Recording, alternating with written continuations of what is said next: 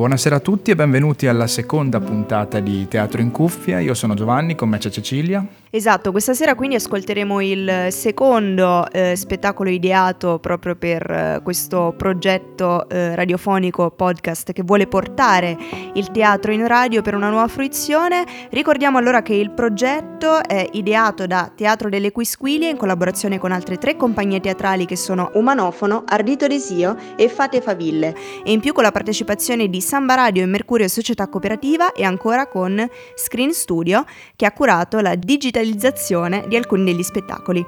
Il tutto finanziato dalla Fondazione Caritro. Si tratta di una serie di sei puntate, sei spettacoli, con l'obiettivo di riavvicinare il teatro alle persone in un momento in cui i teatri rimangono chiusi e sono chiusi ormai da diversi mesi. Cerchiamo di fare in modo che siano i teatri che raggiungono gli spettatori, in questo caso ascoltatori, chiusi nelle loro case per eh, queste serate di coprifuoco Prima però di dedicarci all'ascolto del secondo spettacolo, vi ricordiamo che è possibile andare a riascoltare la prima puntata, il primo spettacolo della serie. Si parla di Guerra e Pane che è andata in onda sette giorni fa in podcast sul sito di Samba Radio dove troverete anche poi da domani il podcast dello spettacolo di questa sera, Sloy Machine. Ecco, iniziamo facendo quindi due chiacchiere con Andrea Brunello, autore e interprete eh, di Sloy Machine ti chiediamo Andrea di presentarci un po' eh, lo spettacolo che andremo ad ascoltare. Slow Machine è uno spettacolo che è stato scritto ormai 16 anni fa. Ha debuttato nel 2005, ma in realtà è stato pensato prima ed è, ed è, nato proprio dall'esigenza di parlare di qualcosa di cui sembrava che all'epoca nessuno parlasse a Trento, cioè della situazione della Sloy, di questo ecomostro eh, del fatto che in questi 5 ettari di terreno ci fossero ancora, ci sono ancora purtroppo 180 tonnellate di piombo tetraetile questo piombo che serviva a rendere super le nostre benzine, che è il piombo che veniva, usato, che veniva poi sintetizzato eh, alla SLOI. Lo spettacolo tratta tanti temi. Eh, il tema più importante è il tema del diritto al lavoro, ma allo stesso tempo del diritto alla salute lo fa in una forma di narrazione di una storia, una storia che contiene tantissimi elementi veri perché per preparare lo spettacolo ho incontrato operai, giornalisti, tecnici, persone che in un modo o nell'altro hanno vissuto l'esperienza della SLOI. E l'altro tema è quello dell'ambiente, del fatto che noi pur di guadagnare siamo pronti a sacrificare anche l'ambiente. La Sloy è, un, è uno spettacolo che mi ha dato grandissima soddisfazione perché è vero che ha tanti anni ma è ultra moderno, ultra contemporaneo, parla ancora di oggi, basta pensare a, a, beh, a parte la situazione insomma covid ma al di là di questo in realtà parla del fatto che noi esseri umani sembra che siamo incapaci di reagire nel momento in cui ci sono dei problemi veri che all'orizzonte possano potenzialmente annientarci. Perché è stato così? La Sloy nel 1978 eh, si è incendiata e questo deposito di piombo tetretile ha rischiato di bruciare. Per, per un miracolo non ha bruciato, proprio per l'intelligenza di questi vigili del fuoco che sono riusciti a capire come domare questo incendio che era veramente fuori controllo. Se eh, questi depositi avessero, se il fuoco avesse toccato questi depositi, ehm, una buona parte di Trento sarebbe, della popolazione di Trento sarebbe morta o comunque profondamente intossicata dal piombo tetretile che ha, crea dei danni al cervello.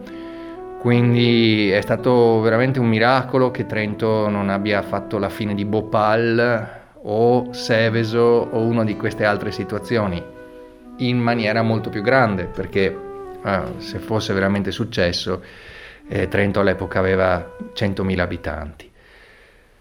Quindi ehm, oggi eh, la SLOI ci parla ancora, ci dice che dobbiamo stare molto attenti, parla del tema del fatto che noi esseri umani non sappiamo prenderci cura nostre, de, del nostro futuro e infatti il problema dei cambiamenti climatici oggi è molto simile in qualche modo. Certamente negli anni 60 e 70 la gente non pensava ai cambiamenti climatici, ma pensava piuttosto al lavoro e alle cose. Oggi noi che abbiamo questa nuova consapevolezza grazie alla scienza che ci racconta, ci dice delle cose molto importanti, dovremmo prestare attenzione. Quindi in questo senso eh, Slow Machine è uno spettacolo che viene apprezzato sia da chi ha una certa età e magari si ricorda queste cose, ma anche dai giovani e dai giovanissimi che non hanno idea di cosa sia la Sloy, ma hanno una chiara idea di che cosa sta succedendo che vogliono sentire qualcuno che li aiuta a mettere in prospettiva le cose e a dare diciamo, una scossa eh, alla, alla coscienza.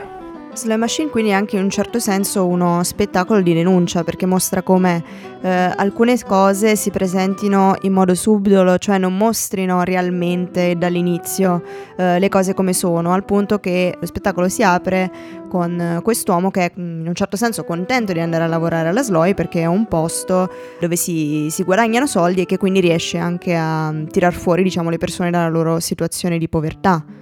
Eh, sì, sì, in realtà non è così semplice perché quest'uomo che è felice di aver trovato un lavoro è anche felice di uscire dalla povertà. Non possiamo dimenticare che gli operai della Sloy, la Sloy non è una, una fabbrica di oggi, è una fabbrica degli anni 50, 40, dopo la guerra, 50, prima del boom economico, dove c'era tanta povertà il Trentino non era quello che è adesso, con i turisti e così via. Il Trentino era fatto di contadini, di gente che lavorava soprattutto nei campi. Quindi non è possibile condannare in nessun modo queste persone, ma piuttosto capire perché hanno fatto certe scelte.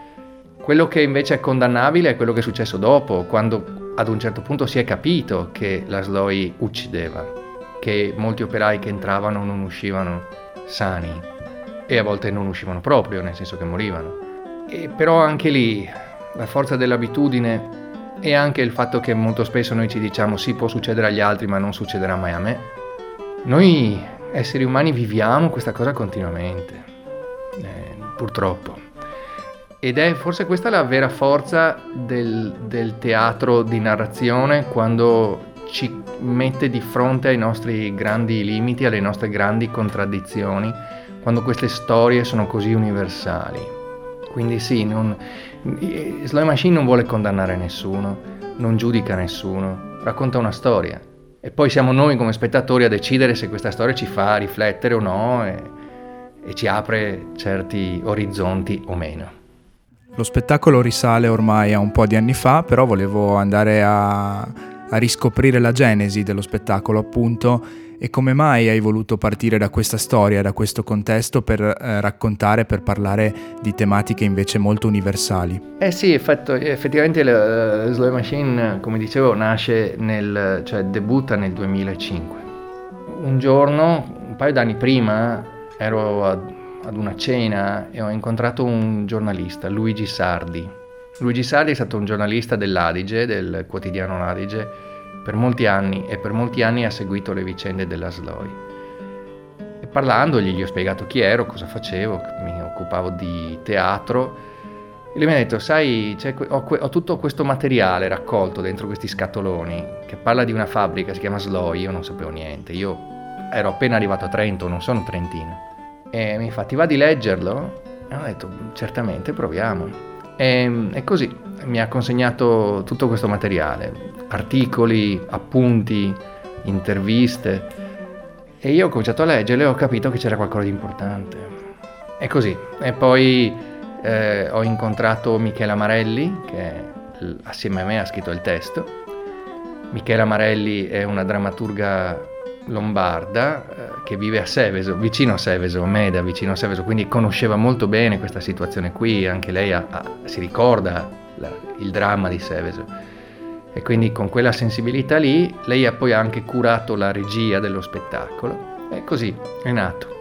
A volte le cose nascono senza che tu te ne accorgano, dici, beh, proviamo, vediamo.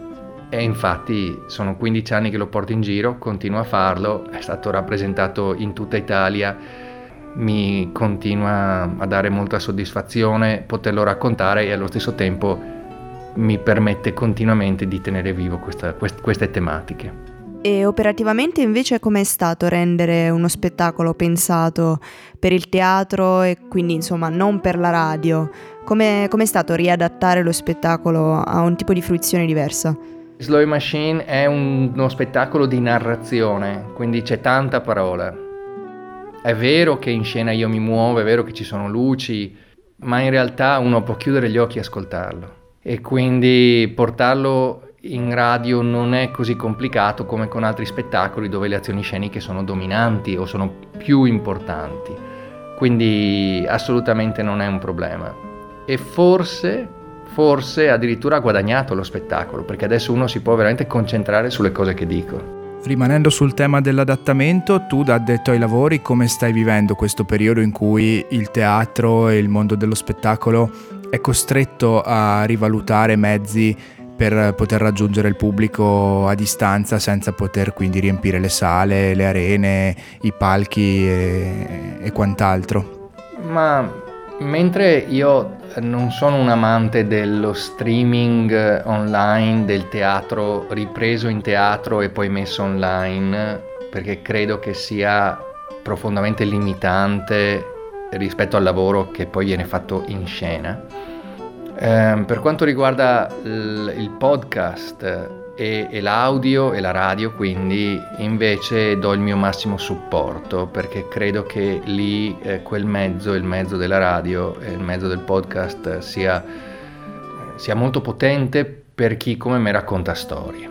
E io stesso ascolto podcast continuamente, sono un grande fan, tutti i giorni passo veramente tan- tanto tempo ad ascoltare penso che adesso dobbiamo muoverci dal prendere quello che abbiamo già e trasportarlo in un format digitale a costruire contenuti per il format digitale che sono originali e pensati proprio per quello. Perché credo che eh, questa sia una nuova frontiera, eh, o comunque una frontiera perché non è poi così nuova, ma insomma è una frontiera che va totalmente esplorata da parte di chi vive facendo teatro, vive facendo comunicazione, vive facendo arte e adesso si trova uno strumento nuovo. Eh, anche quando questa pandemia terminerà, speriamo presto, credo che ci rimarrà questa cosa e credo che alcuni di noi che hanno sperimentato questo nuovo format continueranno ad andare a, ad esplorare e non saremo più quelli di prima, ecco. E allora, prima di aprire il sipario radiofonico e andare ad ascoltare Sloy Machine, ti chiediamo perché rimanere sintonizzati su Samba Radio ed ascoltare lo spettacolo che vi stiamo proponendo. Perché è una storia formidabile e lo dico non perché voglio compiacermi, ma perché lo so, sono tanti anni che racconto questa storia e io continuamente trovo persone che si emozionano ascoltandola. È una storia di tre generazioni, è una storia che parla di cose che sono successe ma che possono tornare a succedere. Noi dobbiamo imparare dalla storia e la storia ce l'abbiamo dietro l'angolo. Quello che è successo 60, 70 anni fa, 80 anni fa ormai, se non viene ricordata, tornerà a succedere. E quindi è fondamentale ascoltare spettacoli come Slow Machine. Io questo spettacolo lo faccio nelle scuole ed è un dato di fatto che anno dopo anno le stesse scuole mi invitano a tornare a fare lo stesso spettacolo da molti anni ormai per i nuovi studenti. Ogni anno ci sono studenti che dalla terza vanno in quarta e, finalmente possono ascoltarlo vanno in quinta.